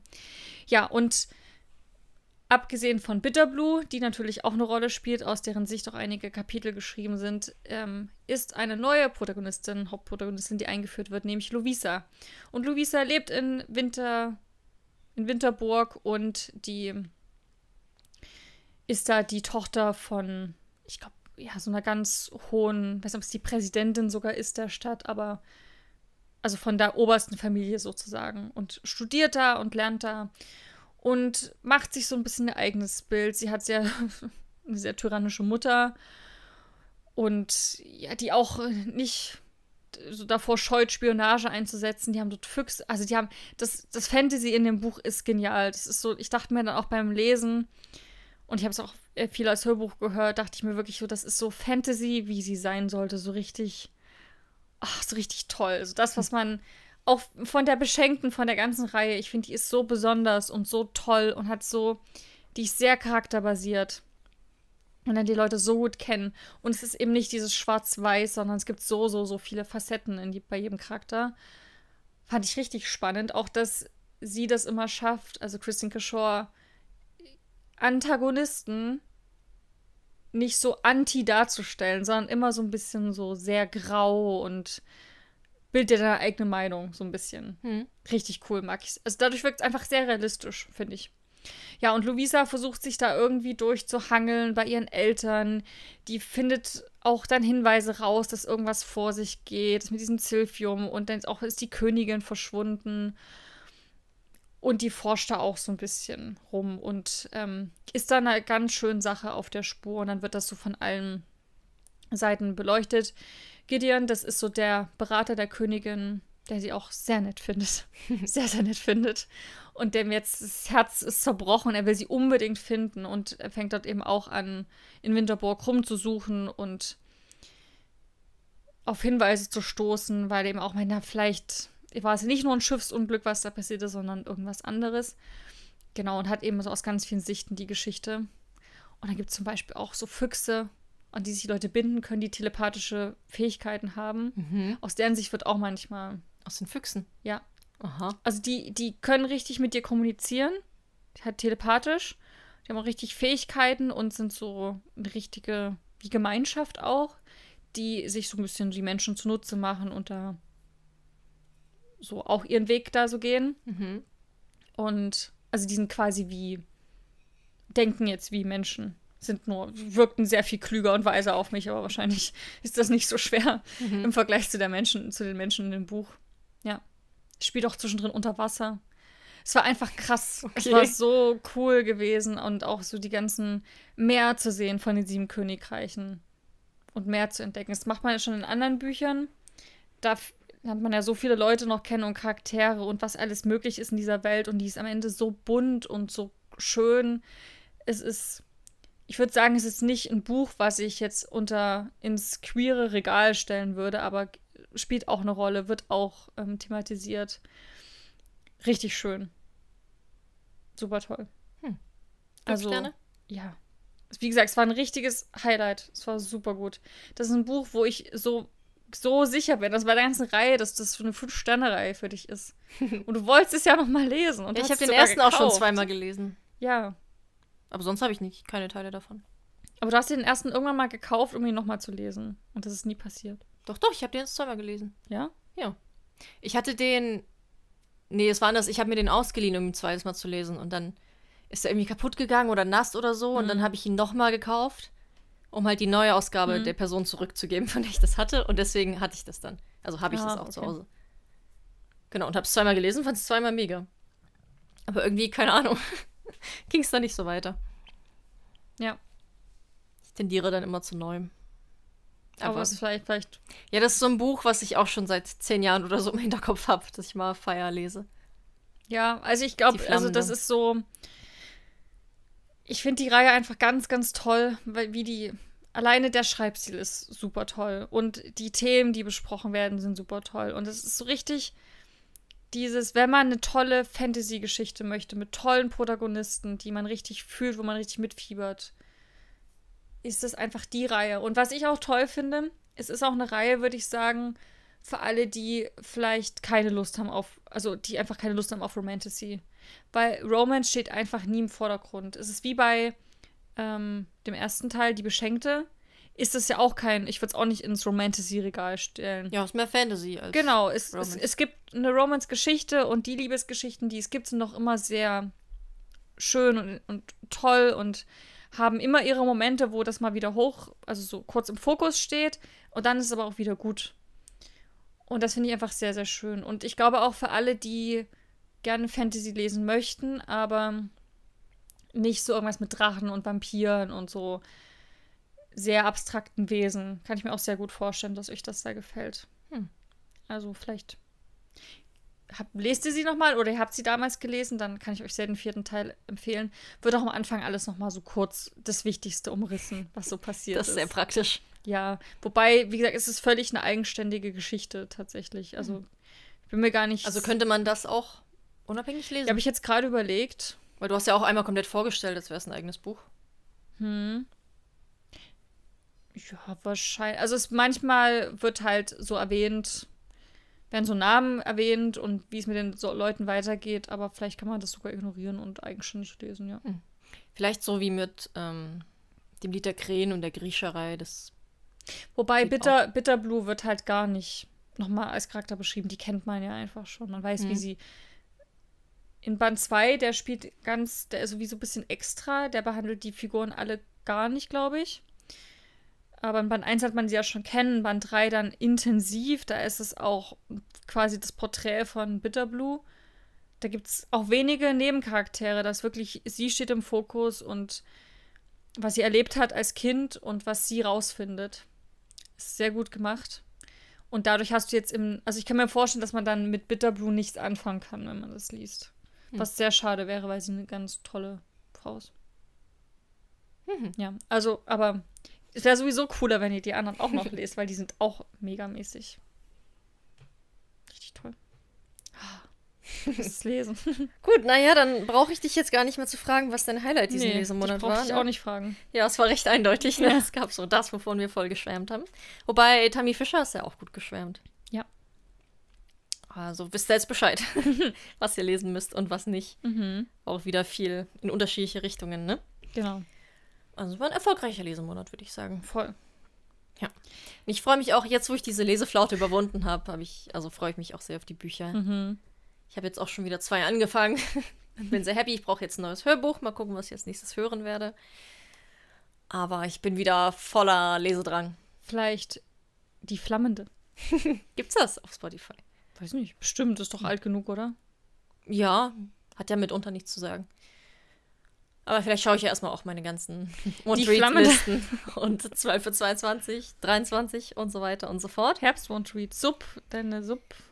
Genau, nach Herbst One-Treat bin ich dran. Habe ich eins gelesen, das zweite habe ich jetzt gestern angefangen. Was war dein Subbuch, dein Einzelband? Hab ich schon vergessen. Ähm, Laura Kneidel. Ah, siehst du? Wobei, das wirst du wahrscheinlich lesen. Hm? Ist der Plan. Naja. Gut, dann wie immer am Ende jeder Folge stellen wir euch doch noch die Neuerscheinungen vor.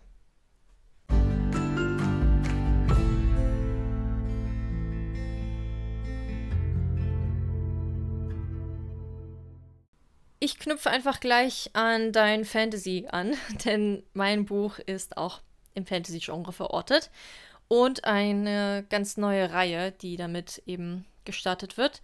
Es heißt A Breath of Winter von Carina Schnell und ist Band 1 der Rabenwinter-Saga. Und ist Erwachsenen-Fantasy. Also es gibt auch prickelnde Momente, es ist ein bisschen Enemies to Lovers.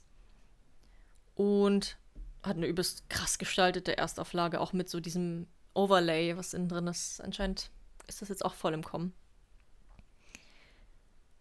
Ein gesetzloses Land voller Monster und Magie und eine Liebe, die nicht sein darf. Middengard ist ein Ort uralter Magie, die Heimat von Hexen und Seherinnen. Seitdem sich die Götter aus dem gebeutelten Reich zurückgezogen haben, machen Trolle die Wälder unsicher, und Walküren ziehen mordend und brandschatzend umher. Als ein Gla äh, gnadenloser Mörder immer mehr Hexen den Tod bringt, wird der Trupp des gefürchteten Söldnerführers Gent auf den Hexenschlechter angesetzt. Die junge Smilla schließt sich den Söldnern unter einem Vorwand an – Niemand soll wissen, dass sie eine Hexe ist und endlich Rache für die Ermordung ihrer Familie nehmen will. Während ihrer gefahrvollen Suche nach dem Mörder kommen Smiller und Gent einander näher. Doch Smiller ahnt nicht, wie dunkel das Geheimnis ist, das Gent quält. Genau, also man hört vielleicht schon raus, es sind so nordische Fantasy-Elemente, es ist Romantasy und eine Dilogie. Genau. Die das dann werden soll. Sehr hübsche Erstauflage. Also. Zeig mal.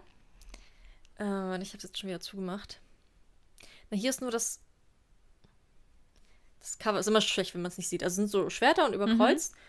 Dann hast du hier Innenklappe, da ist so eine Illustration Ach, cool. von allen Charakteren. Und dann hast du drin auch nochmal eben diese Overlays, diese durchsichtigen. Charaktere, das ist ja cool. Mhm. So ein bisschen wie bei Atlas 6, ne? Da gab es das ja auch zwischendrin. Also jetzt nicht als Page-Overlay. Ja, aber so genau Charakterillustrationen innen drin. Genau. Ich finde das auch immer super toll. Das ist nämlich voll an Game of Thrones. also voll. Na, so diese aus. nordische Thematik, ja. Ja, na, so, es könnte auch an der Mauer sein, ne? Und genau. dann bitte Jon Snow. genau. Aber doch so ein bisschen mit Hexen, Enemies to Lovers, also. Cool. Klingt sehr cool, ja. Und ist gestern erschienen, am 2.11. Könnt ihr euch also schauen, ob ihr die erste Auflage noch kriegt. A Breath of Winter von Carina oder Carina Schnell. Bei meinem müsst ihr euch noch ein bisschen gedulden. Das erscheint am 14.11., also auch ganz bald, im Aufbau Verlag. Und ist eine romantische Rom-Com, weil warum nicht? Geht langsam Weihnachten zu, oder ne? ist immer gut, was Romantisches und was Lustiges. Mhm. Und zwar geht es um The Do-Over. Sie sucht nach ihrer Geschichte, er läuft vor seiner davon. Von Sharon Peterson. Das ist noch so ein guter, so ein guter Satz, einfach so als Zitat hinten drauf. Du bist wirklich ganz nett, aber ich finde nicht, dass wir uns länger sehen sollten. Oh, charmant. Ja. Percy hat es nicht leicht. Erst wird sie von ihrem Ex auf die denkbar demütigendste Weise abserviert. Zu Silvester, live, im Radio. Dann mischt sich ihre übergriffige Mutter in ihr Liebesleben ein. Um, sich vom um sie sich vom Leibe zu halten, erfindet Percy einen Fake-Boyfriend und nennt dummerweise den Namen ihres Nachbarns. Ihres sehr, sehr heißen Nachbarn. Der keine Ahnung hat, dass er Percy angeblich datet. Eine Romcom wie eine Umarmung von der besten Freundin. Mit der schrägsten Großmutter aller Zeiten und einem wirklich heißen Nachbarn. Okay. Das ist ein sehr cooler Klappentext. Ja, ich finde das richtig witzig, ne? Das ist so, du willst eine Romcom, wie hast du eine Romcom? Mhm. Mag ich sehr. Ich finde, es klingt nach einem richtig lustigen Buch. Ich habe auch im englischen Sprachraum da schon einiges drüber gehört. Also, freue mich da drauf. The Do-Over, sie sucht nach ihrer Geschichte und er läuft vor seiner davon. Von? Sharon Peterson. Hm. Sehr gut. Dann haben wir es für diese Folge auch schon geschafft. Mit einigen coolen Büchern dabei, sehr coolen Neuerscheinungen. Nächste Woche wird es ein wenig düster. Dunkler. Dunkler, denn wir widmen uns dem Genre, was wir lieben und was uns mitunter sehr traumatisiert zurücklassen kann.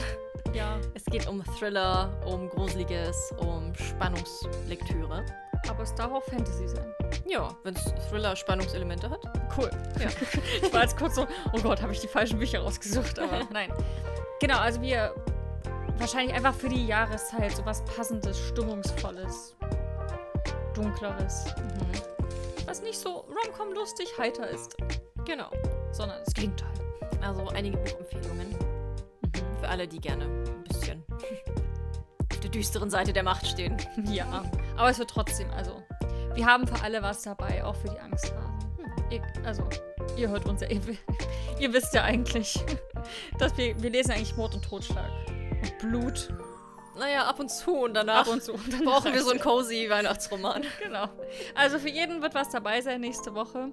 Äh, schaltet gern wieder ein, wenn ihr es nicht verpassen wollt. Wie immer, abonnieren, folgen, gerne auch eine Bewertung da lassen, wenn ihr es nicht schon getan habt und auf Instagram uns besuchen. Und dann hören wir uns nächste Woche wieder. Wünschen euch ein ganz tolles Wochenende mit ganz vielen tollen Büchern. Und bis zum nächsten Mal. Bis zum nächsten Mal. Tschüss. Tschüss.